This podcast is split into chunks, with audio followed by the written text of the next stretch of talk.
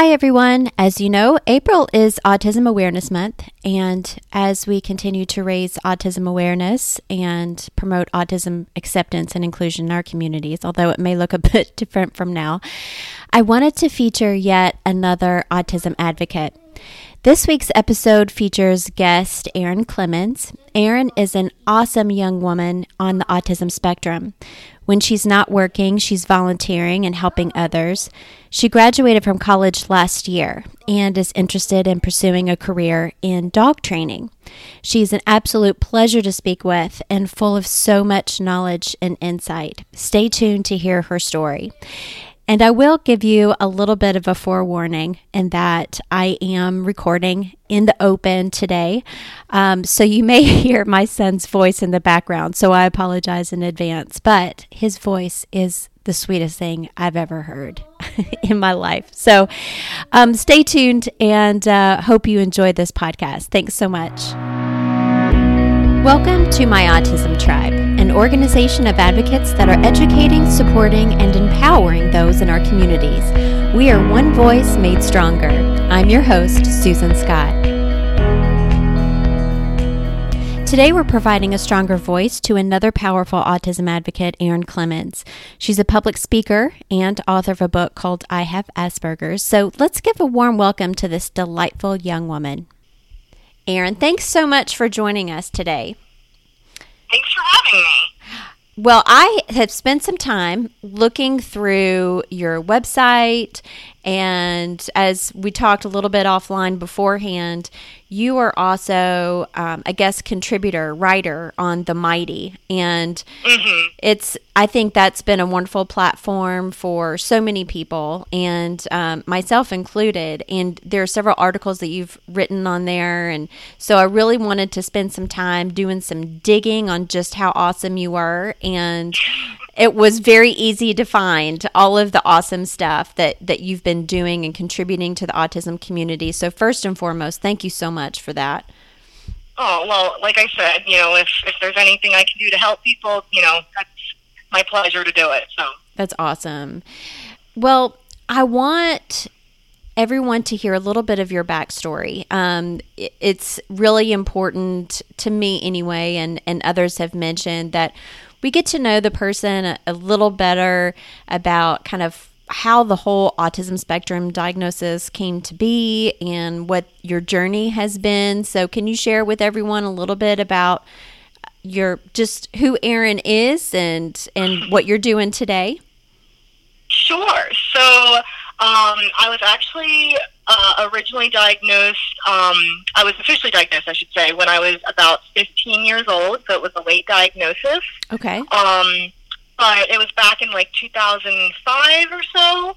Um, and so that's, you know, it, it wasn't as well known, and that's probably one of the reasons why it took so long. Um, another reason being the fact that, you know, as as you're sitting here with me now, like you can you know, tell I'm I'm pretty, you know, able to hold a conversation. You know, mm-hmm. a lot of people just couldn't even, you know, pick out any issues that were happening. Um, but uh, I, I did receive diagnosis um, around 15, and uh, middle and high school were very difficult for me. Um, but uh, like once I got through that time, um, it was, you know, I, I just wanted to help others um, because I had been waiting so long and struggling so long and asking for support um, where I needed it, and people just weren't listening because they they didn't see any issues right away. Mm. Um, it was all more internal. So I ended up uh, starting a website, um, which was more of a blog, and it was about what my life was like every day um, on the spectrum, just you know my personal um, views and, and experiences. Um, and that blog eventually got turned into a book, and I was able to self-publish that. So that was called "I Have Asperger's." Uh-huh. Um, and after that, I just realized, you know, I, I'm an advocate. You know, I, I need to continue to to help others. You know, the way I wish I had to help when I was younger. Um, so I've, you know, done many presentations and you know radio interviews. Um, written articles for the Mighty, uh, just all this, you know, all these different things that you know I really wanted to get that information out there. And and the idea is, you know, I, I can't speak for anybody else but myself because you know you've met one person on the spectrum, you've met one person. Right. Um, so it, it's you know I'm always you know trying to make sure I'm respectful of that idea because I wish that other people would do that for me as well. Um, but I, I'm just you know as much as I can, I try to help others. And right now, um, I am at a point where I have graduated from college, but I didn't quite go in the path that I thought I wanted to. hmm And so I am, my, my biggest wish right now is to become a dog trainer. That's um, awesome. because I'm, I'm just a huge animal lover too. So, so that's really cool that uh, you want to be a dog trainer. Now, do you yourself have a dog? Um, I had one growing up. Um, her name was Sadie, which is uh, where the Sadie part comes from my uh, uh, social media name. Um, but she did pass away several years ago, um, actually, right when I was uh, moving out of my parents' house. Um, and you know she'll always be you know my dog um but i i do someday i would love to get another one um until then i actually do a lot of volunteering at my uh the brandywine valley spca which is my local shelter and i uh sit with the dogs that are scared or shut down and i get them to come out of their shell Aw. so that's my that's my biggest thing, right, you know, that that they know me there for is it's like, oh, I have a dog that's totally shut down, and we need you to sit with them and get them out. You know, I'm like, okay, You're the dog whisperer. I am. I, that's what I do. That's that's really really cool, and I'm sure that you do that with people as well. You get them to come out of their shell because you have such you're so personable. You're so easy to talk to. And I can tell, you know, I think we have that intuition. All of us have that intuition. You know, your your energy precedes you, you know, like when you when you walk into a room and just you have such a bubbly personality and you're so likable. So well, that's is that how I've gotten to meet so many people? the light bulb goes off. That's a way different. Yeah, when I was younger, that was a little different. But and when I was in school, yeah. It you made mention that, you know, the middle school and high school years are so difficult and gosh, I'm I am not on the spectrum, but they were difficult for me too. You know, that's just yeah, that's, those are you don't have to be on the spectrum for it to be hard. Oh gosh, it's you couldn't pay me to go back. It's just it was no, just no. oh, it's just so so hard um but i think for for those um and you can correct me if i'm wrong please that those on the spectrum that are quote unquote a little more higher functioning. You know you said that you didn't get your diagnosis till you were 15 and so it's a little harder for those that are not as severe to to get a diagnosis. And like you said back when this was you know years ago to get the diagnosis when not so much was known like the full spectrum all of the the different nuances i guess of of autism um, for lack of better words. It was just harder to get a diagnosis. Now once you did receive your diagnosis what what did your diagnosis like did you use the diagnosis to retain any type of therapy or what did that look like?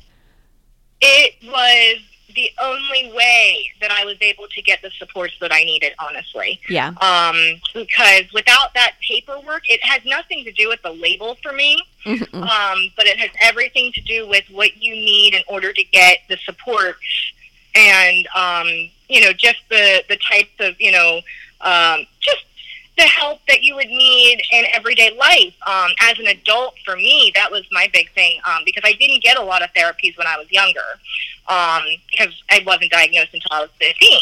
right So, I, I mean, OT, like the occupational therapy, the physical therapy, whatever, it, it really didn't even get a chance to get in there because I was too old by that time. yeah Um, however, it was a lot of the adult services that it helped me with. Um, I was able to get um, the the services that I receive now, which are from Delaware CAP, mm-hmm. which is uh, the Community Adult Autism Partnership Program, which is why we call it CAP. uh huh. Awesome. um, yeah, but uh, but because of the the diagnosis, I was able to get to the supports that they provided, um, and without my diagnosis, I wouldn't be receiving them. Right. I've I've said so many times um, because I've I've heard some people say, you know, I I don't necessarily need to have my child be diagnosed. I know he's on the spectrum, but from my my viewpoint has always been, of course, I know that my son is much more than a diagnosis, is much more than what you would call a label. Um, but if it gets him the support that he needs in order to perform better, to to to live life to his Absolutely. fullest, then I'll do whatever I can to make that happen. Exactly. And and honestly, the earlier the better because yeah.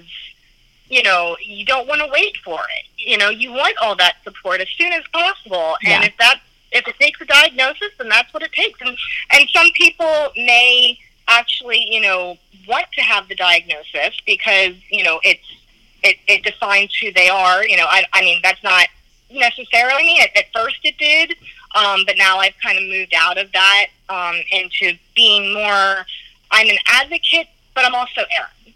You know, yeah. I, that's part of who I am, but it's not all of who I am. Um, and I know there are a lot of people um, who may feel that, you know, oh, I'm autistic and don't call me a person on the spectrum because I am autistic. It's a part of me. That's that's not my opinion. Mm-hmm. Um, you know, honestly, I just say I'm on the spectrum because I want to avoid that argument. Yeah. um, but I don't. I actually disagree often with other people on the spectrum and their viewpoints because I have my own views. Um, and sometimes I feel like you know people speak on my behalf, and it's like, um, no, I I don't believe that myself, and I'm on the spectrum too. You know. Sure. Yeah, that and that's isn't that the way it should be with just about anything in life. I mean, I I think so too. I mean, just ask yeah. the person how they feel about it as themselves, not you know how do you think other people feel because yeah you can't speak to anybody else, you know. Yeah, we all have had different paths in life and different things that have mm-hmm. shaped our viewpoints and all Absolutely. the way from the time that we were born and being raised, the whole nature versus nurture thing. You know, mm-hmm. it's it's um we're all very different. Um, we're just so unique. Each each each person is just so unique, and you can't compare one to another. Yeah. And you said it best. It's like, you know, you say that I'm I'm on the spectrum because there there have been gosh, the Twitter wars that I've seen oh online just disgust me because it's really, um, you know, s- someone said, you know, they'd rather be called autistic than a person with autism, like you said, and um, and it's just. It's oh okay, yeah, and I really I want to oh, get. Okay, I'll respect that. I can respect that, but I don't personally feel the same way. Yeah, that's, and that's how I respond. Right. And and every person has uh, that's that's one of our freedoms that we have that freedom of mm-hmm. speech and but we we need to move past that this is the way this is right and wrong that it's not black uh-huh. and white you know well and that's the hard part because you know especially you know that is part of being on the spectrum can be that you think in black and white mm-hmm. um, at least that's you know and i used to be that way a lot more than how i am now um, and my my parents have actually uh, worked very hard at at helping me to understand that there is a gray area, and not everything is in black and white, um, and that you have to keep an open mind, mm-hmm. um, just to really see these different points of views and and react in the correct way. Because um, you know there are some people who will get very upset, and it's like, well, wait a second, is that what they meant? It's like, right. well, what else did they mean? You know, well, think about it. Maybe this is what's going on with them. It's like, oh, I never thought of it that way. You know? Yeah. And it just completely switches the the whole thing around. So. Yeah. Yeah, it is. It, so I think we all just need to be a little bit more open just in life Absolutely. in general and not so set in our ways it's you know at a very especially early now especially oh now. my goodness um, yeah because now this whole situation i feel like you know um, people are very short tempered and they're not themselves mm-hmm. um, yeah because you know of this whole pandemic going on and um, a lot of people have been you know, having a hard time remembering just to forgive others and that we're all in the same boat. Yeah. You know, we're all in this together and some people are getting upset or short tempered and it's like, okay, all right, you you have your fit. I'm gonna have my fit over here and then we'll come back together and we'll help each other. How's that sound? Yeah. We just need to give ourselves and each other grace through all of this. Yes. You know? Absolutely. Yeah. I couldn't. I, I, I mean, I, I couldn't say it better. I really couldn't. Well, and another thing that I, I said, you know, and as for a lot of us are turning to social media and stuff because honestly, I mean, that is kind of our social outlet right now. You know, it's like there are many of us, and I, I saw, you know, you had a, a post online. It's like, I haven't had a personal touch. I yeah. haven't touched anyone for weeks now. Yeah. And that is so important to us as as humans. Oh we need that. Yeah. Yep. Um, I try not to think about it honestly, just because every time I do, it makes me tear up.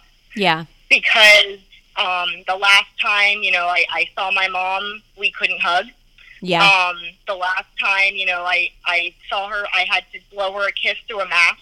Yeah. You know. Yeah. And it's just it hurts so much your soul it hurts you know um, so at this point it's it's really just as we need to remember that when when this is over we yeah. need to remember to, to actually be with people and care for them and physically be with people not just text them don't yeah. just you know don't just facetime be with them yes you know absolutely and so it kind of brings me to a point, you know, about being social.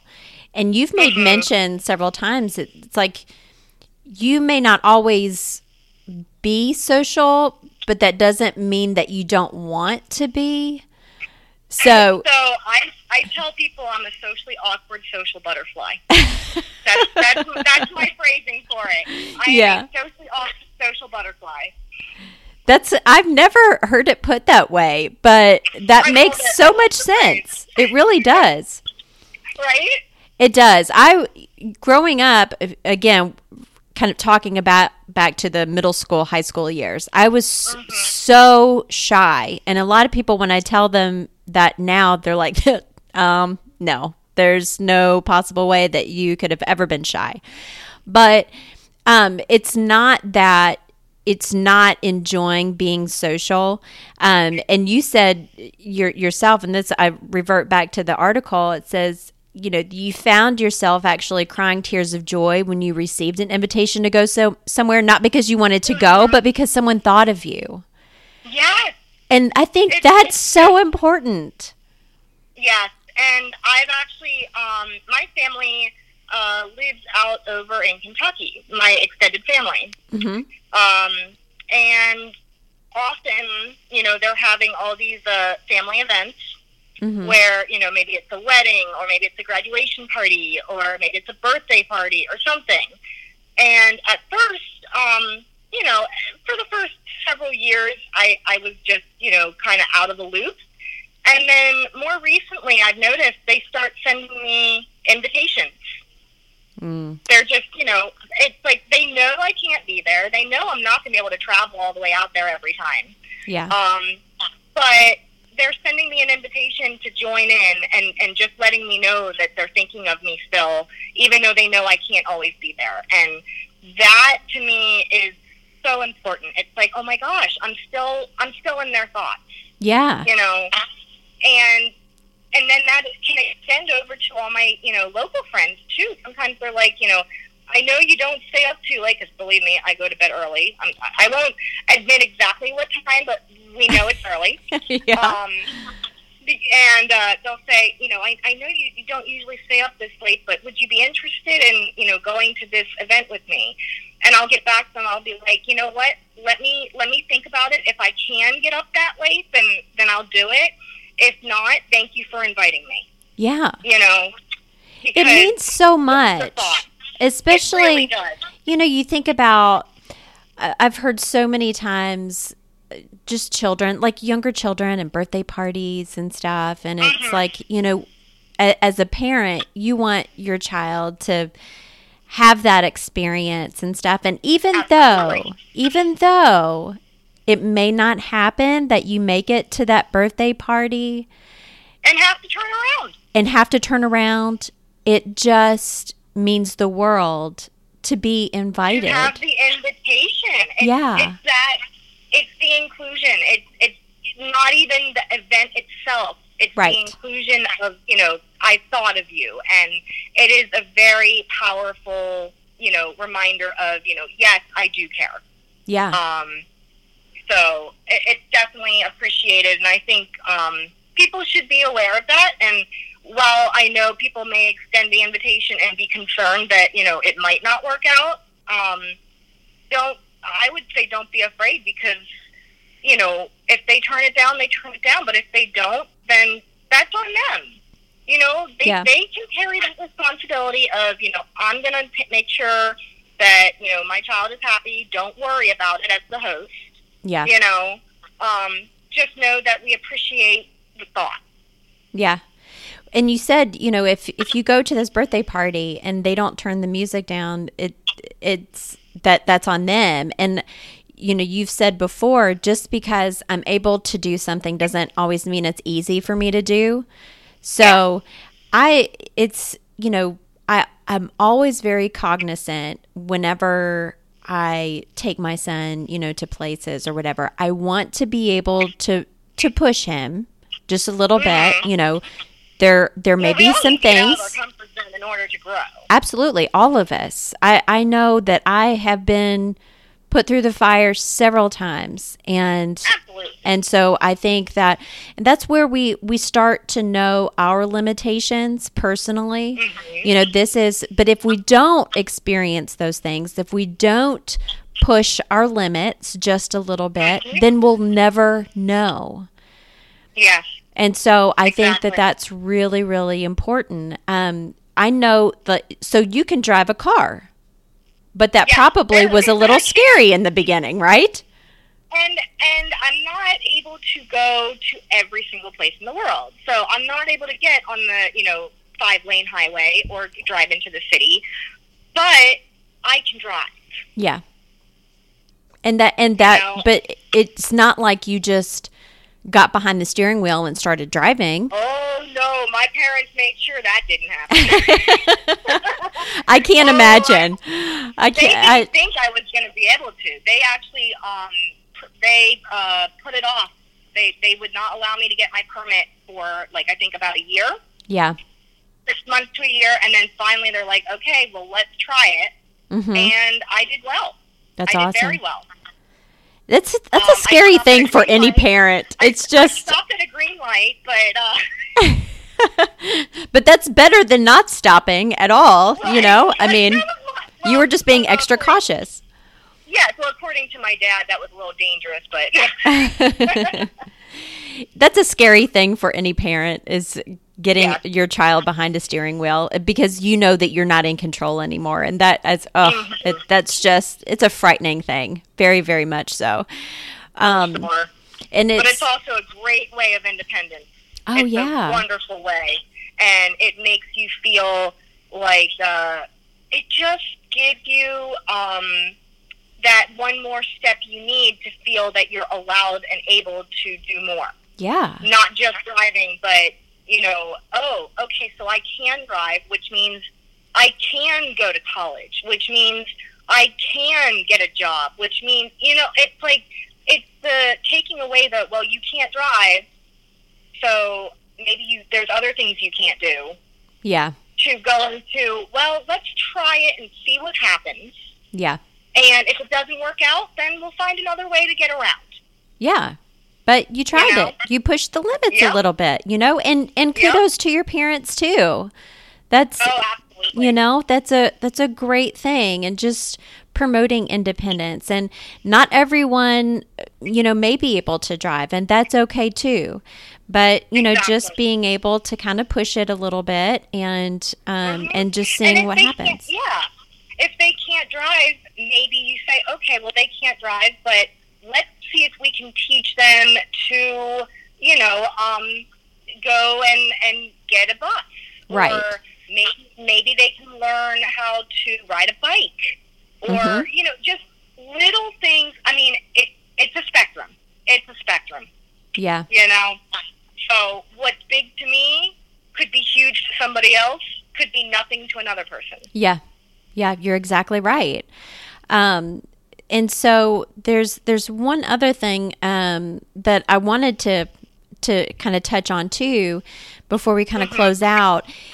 Um, you know, a lot of people have said, and th- gosh, I remember when Alex was two, he was diagnosed at two and a half, but when he was two, everyone kept saying, oh, you know, the terrible twos or the terrible threes and stuff, and meltdowns and tantrums, and how meltdown is different than a tantrum. And at that age, and still, even at that age, I'm like, okay, is he being a six year old boy? Or is this, you know, something something else?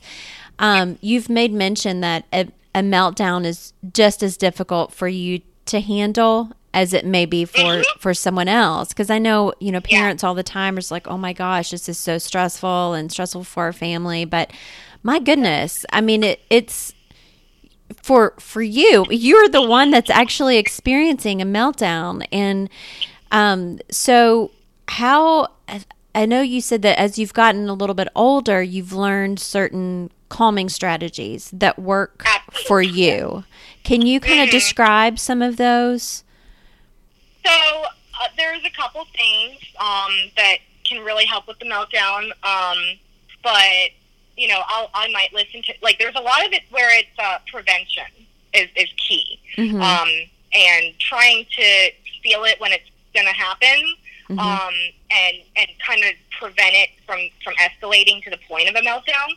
But uh, so I'll start with like you know listening to music, or you know I might um, uh, I, I might do something like uh, pet a dog, or I may stim um, with my Mhm. weighted blanket. I that the weighted blanket's been a dream for me. oh awesome Um, that has that has been preventing the most meltdowns. Um, is the weighted blanket. Now, that- not everyone, you know, it doesn't always work for everyone else because you know everyone feels differently about them. But for me, it's been a, a, a big help.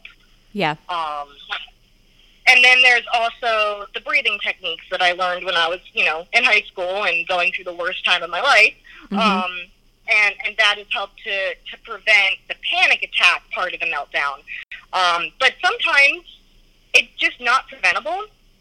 And I just have to experience it. And people need to understand um, that it's not a, it's not something I want it's not something I'm, tr- I'm doing to try and get your attention. It's something that I'm doing out of pure uh, not knowing what else to do with myself and not knowing how else to handle the emotion. sure Um, and what bothers me more is um, actually a lot of times I, I've seen a lot of videos online of people, you know, um, of videoing their, their children having a meltdown and saying, oh my gosh, this happened. I'm so upset. And I go, well, that didn't help them yeah that that did not that did not help in any way with that meltdown when you when you recorded it. Um, because for me, if I would have been recorded, that is the most vulnerable I'm ever. Is when Sure. I'm having a meltdown, yeah and I mean, no one wants to be recorded when they're that upset, um, Yeah. unless they're you know doing it for themselves. But um, but yeah, so I just want people to understand that I I wouldn't have a meltdown if I could help it, and I I need people to know um, that I don't want to upset people with Yeah. it. You know, I'm, I'm actually doing the opposite of that. I'm trying not to, but it's exhausting. And after a meltdown, I need time to just relax because it's kind of like you know, it it, it just takes it all out of you. It oh does. sure Oh my goodness. So, Well, and I cannot function when I'm when when it's happening either. Um, so, you know, when people are saying like, okay, just do this, just do that, do this, do that, it's like I'm not hearing you. I I need my weighted blanket, and I need someone just to say I'm here when you need to talk. Well, and that's that's what one of my questions. I was going to ask like what can other people do? Like if you are experiencing a meltdown, do you verbalize that like I am having a meltdown now? Can you actually I I can. Um, Okay. I I will. What I'll usually do, um, actually, is text or or message somebody saying I just you know I'm having a meltdown right now. I can't talk. Mhm. Um, or you know, because most of the time people won't call; um, they'll just text at this point. But um, but there was one time I remember being um, in with my uh, family, visiting family because of my grandpa um, had passed away, and I was there for the funeral. And I had been holding it together for a while, um, but then at one point I just had to go into a room, and I started. I couldn't stop crying. I just Yeah. couldn't. It, it was a full blown meltdown, and, and I texted my dad, like who was, you know, in, you know, the next, you know, floor down, and I said, "Could you bring me, you know, an ibuprofen because my head hurts from all this crying?" And my mom comes in, and she sits on the bed with me, and she's like, "What can I do?" And I just said, "I need my weighted blanket." Mhm. And so she's like, okay, let me let me put the weighted blanket on. And I was like, oh my god, thank you. And then she goes, okay. And, and, and I just and I started venting to her. I was like, I, I, I don't know if I can go to the funeral. I'm afraid I'm going to have a meltdown at the funeral. And she's like, Grandpa understands. He knows you a little better now. Now that he's you know where he is, and um, and, and it's going to be okay. He's he's not going to be upset. You know Yeah. and and just that it's okay. I'm not mad. It we're gonna get through this. Just calm down when you can. Yeah. You know, it's gonna be okay. Just try not to get upset. Yeah, so You remain because- calm for Yeah.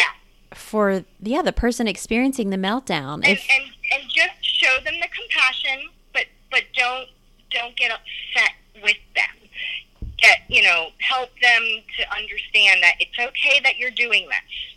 yeah. You just need to remember that it's going to pass, and then once it passes, we're going to deal with it.